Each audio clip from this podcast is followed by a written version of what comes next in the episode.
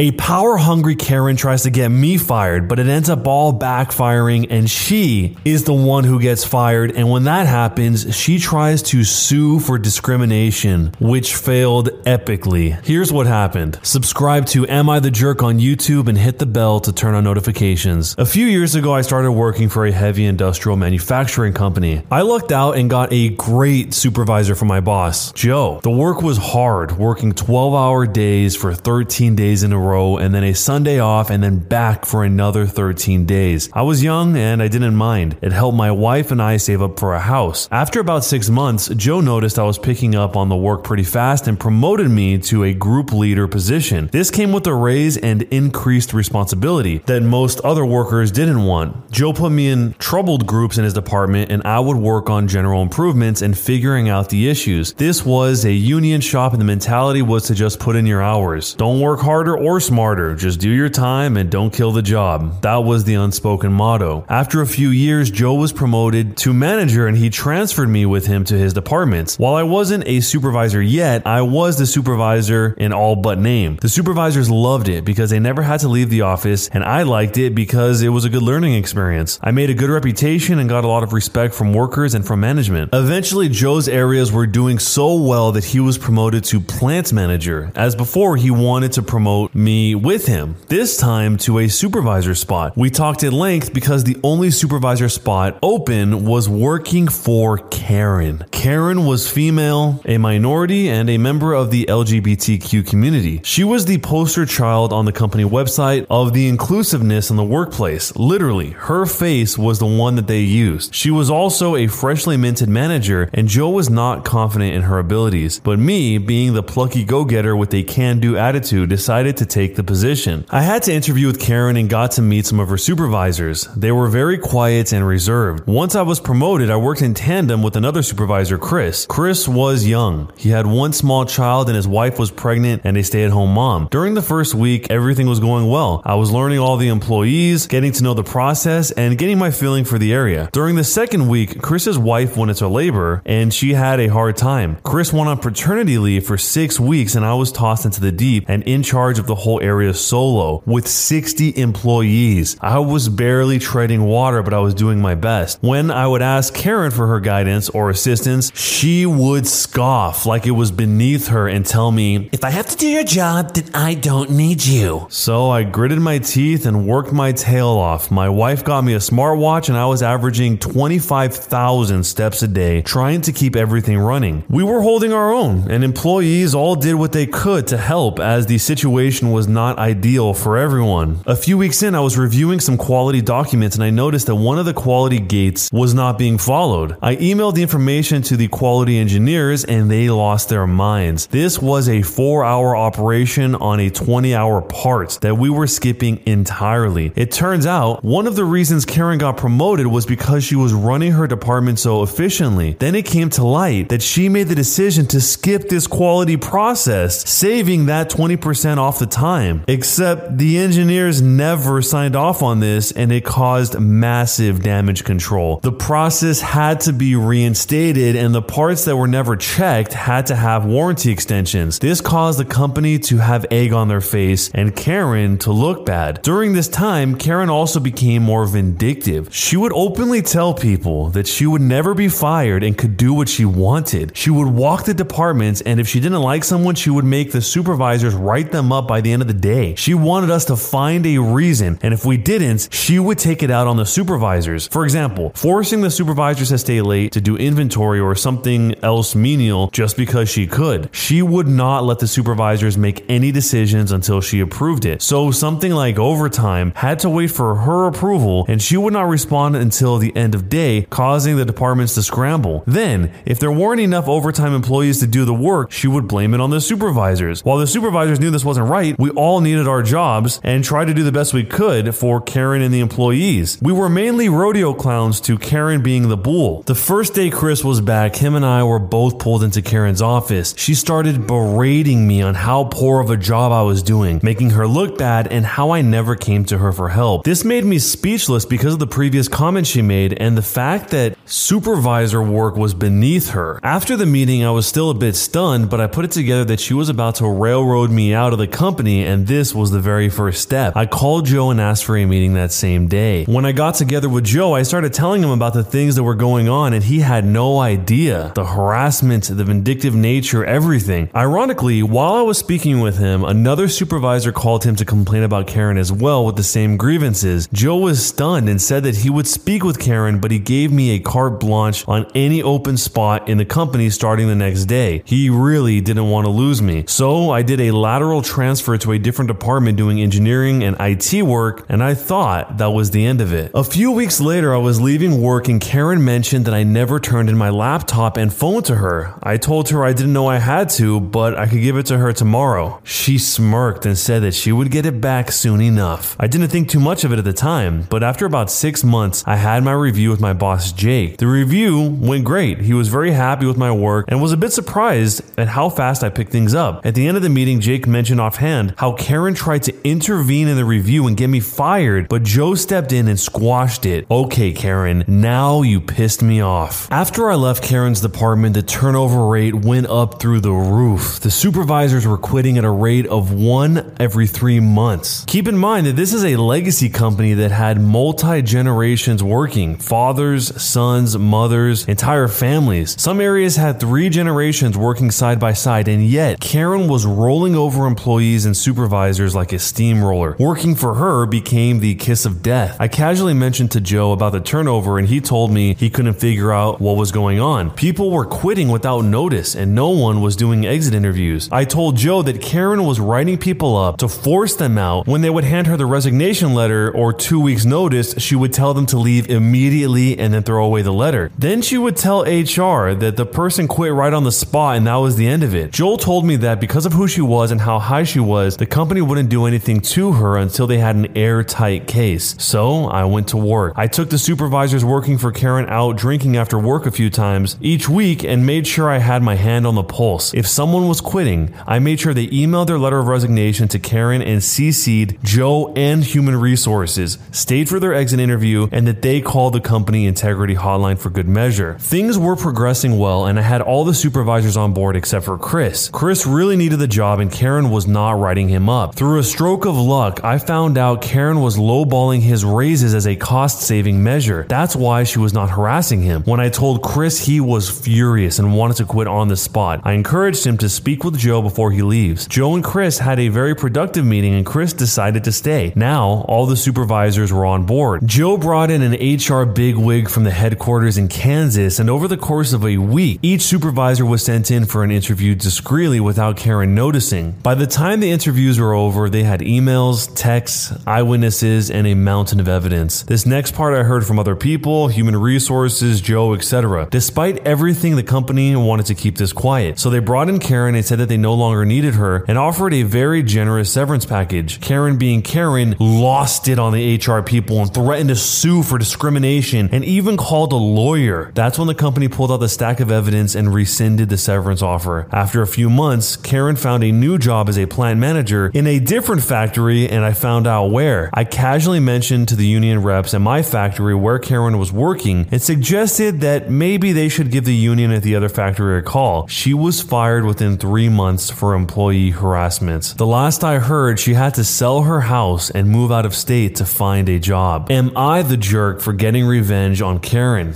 So if she didn't threaten to sue them, they were prepared to give her this generous severance package. But it's almost like they knew for a fact that she would try to sue them, or at least threaten to sue them there, which is probably why they were so confident in offering her this severance package. The most wild part of this entire story leading up to the end was the fact that the company rewarded her, praised her for being so efficient, only to ultimately find out that she was just cutting out all the safety precautions, the quality assurance step or whatever they called it. How did nobody notice that until the OP found it? They gave her all this praise, but they weren't interested in her method for being so efficient. They just accepted it at face value. That seems really strange, but maybe they just figured nobody would ever skip the quality assurance phase of the operation. It was just too out there to even consider that somebody would do that, and yet she did it. Apparently, warranty extensions in this industry are not cheap, and because they weren't able to do anything besides get the warranty extensions, it probably cost the company quite a bit of money. Some people were wondering, of course, why didn't she get fired right when that was discovered? Well, the original poster here said that they wanted it to be airtight, and maybe that wasn't wasn't airtight enough because if she could prove it wasn't intentional or that it was an accident or she didn't understand how the system worked enough, maybe she could avoid getting fired because of that. But let me know if you've ever had a work experience with somebody like this down below and what would you do if you're in the situation, jerk or not a jerk and why? Am I the jerk for scaring my sister-in-law with a cardboard cutout of The Rock? I'm a 32 year old female and my sister-in-law who's 43 is super nosy. It's come up before, but she's one of those people that will just deny something to the death, no matter how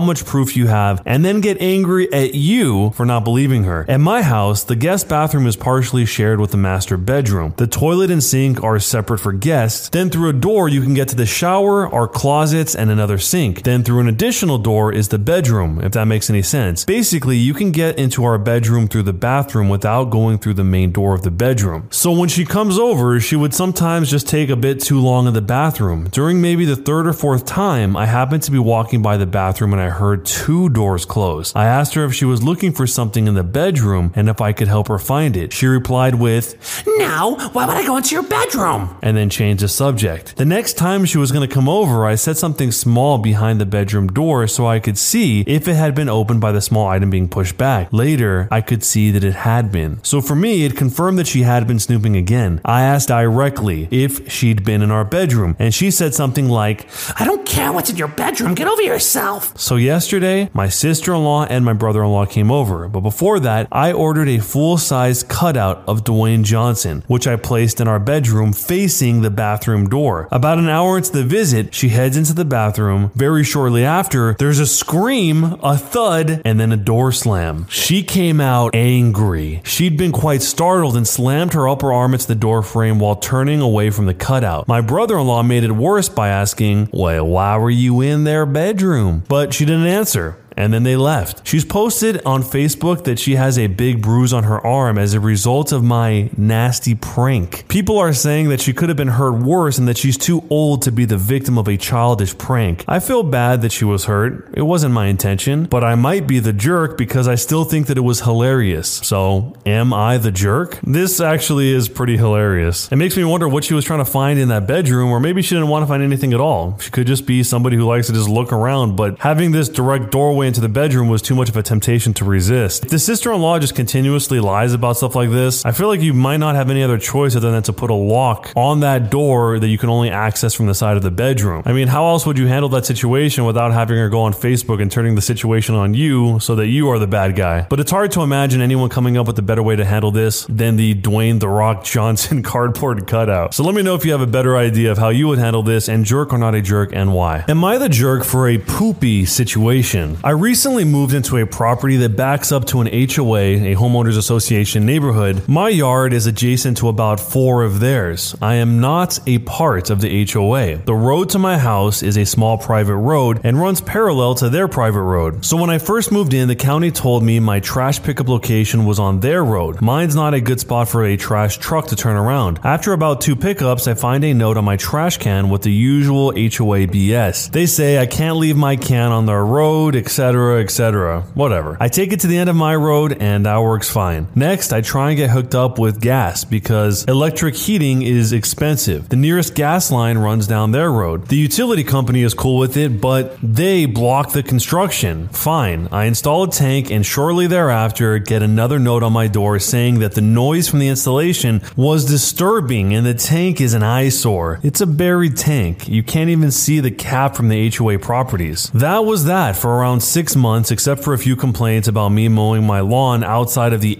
HOA designated mowing hours, but within county hours, until a flatbed with a backhoe backs into my driveway. I walk out to see what's going on, and apparently the sewer connection for the HOA runs under my property. Something's clogged, and they need to tear the pipe up to get a look. Long story short, apparently the builder had some handshake deal with the previous owner about that sewer line and gave up a few blocks to let them run it through the property. No easement on the deed, nothing in writing. I sent the backhoe guy off. Next, the HOA president comes and knocks on my door and tells me the sewer is causing backups in several of the houses and no one can use their toilets, shower, run sinks, etc. until it's all fixed and rerunning the sewer down their road instead of across my property is going to cost millions of dollars that they don't have and take months. I said something like, "Man, that sucks for you. I hope you get it fixed soon. The sign says no trespassing though, so if you could keep off the property, I'd appreciate it. Have a nice day. I got a letter from their lawyer with a lot of threats a bit later, but didn't see much to back them up legally. I figure they can take me to court if they want. They've had some giant, loud mobile poop tank stuck in someone's backyard for the past three months, and I see no signs of a new pipe. A few of the HOA residents stopped by and said that the houses were basically unlivable with the pump. They could only take a shower that was five minutes long, they could only flush number two, and they can't sleep from the noise. It costs a lot of money, and someone lost a house sale, etc., etc. And also that they didn't have any part in the HOA stupidity other than living in it. I told them that I feel for them, but that HOA has been a pain in my rear since week one, and I'm not inclined to let them go driving construction equipment across and digging holes in a yard that I worked hard on after the way that they've been treating me. They told me that I was a jerk. So, am I the jerk? This is one of those situations where the people receiving the punishment or the consequences of a situation aren't necessarily the people that did the wronging in the first place. The HOA was. They were on this guy pretty much since he first moved in, but the fact that they would be like that and not realize that they also needed something from him at the same time is pretty baffling. Maybe it really was just the single HOA president that had the handshake deal and nobody else at the HOA knew about this agreement, so they thought they could just run wild with complaints and causing the original poster here a bunch of trouble. Eventually, this whole mobile poop pump thing that they have is a temporary solution with no long term solution even in the works is probably going to violate some sort of rule from the county, either being too loud, not being where it's supposed to be, and maybe the OP will end up reporting them for that. But again, I feel bad for the people living there that are not on the HOA. They just live there and they're kind of the collateral damage of this entire situation. So if you were the original poster here, how would you handle this situation? Would you allow them to dig up your yard to fix their sewer line, or would you handle it how the OP did here? Let me know down below and jerk or not a jerk and why. Am I the jerk for refusing to bend the rules on seeing my newborn just for one person, my sister in law, even if it's the only chance she's had to see him for months? I'm a 34 year old female and I gave birth on Christmas Day. Before my son's birth and to lessen visits, we, me and my 28 year old husband, made a list in October and sent it out to everyone. Some rules include up to date on all vaccines. If you feel any way sick, don't visit. Let us know a week beforehand so we can arrange a day and time.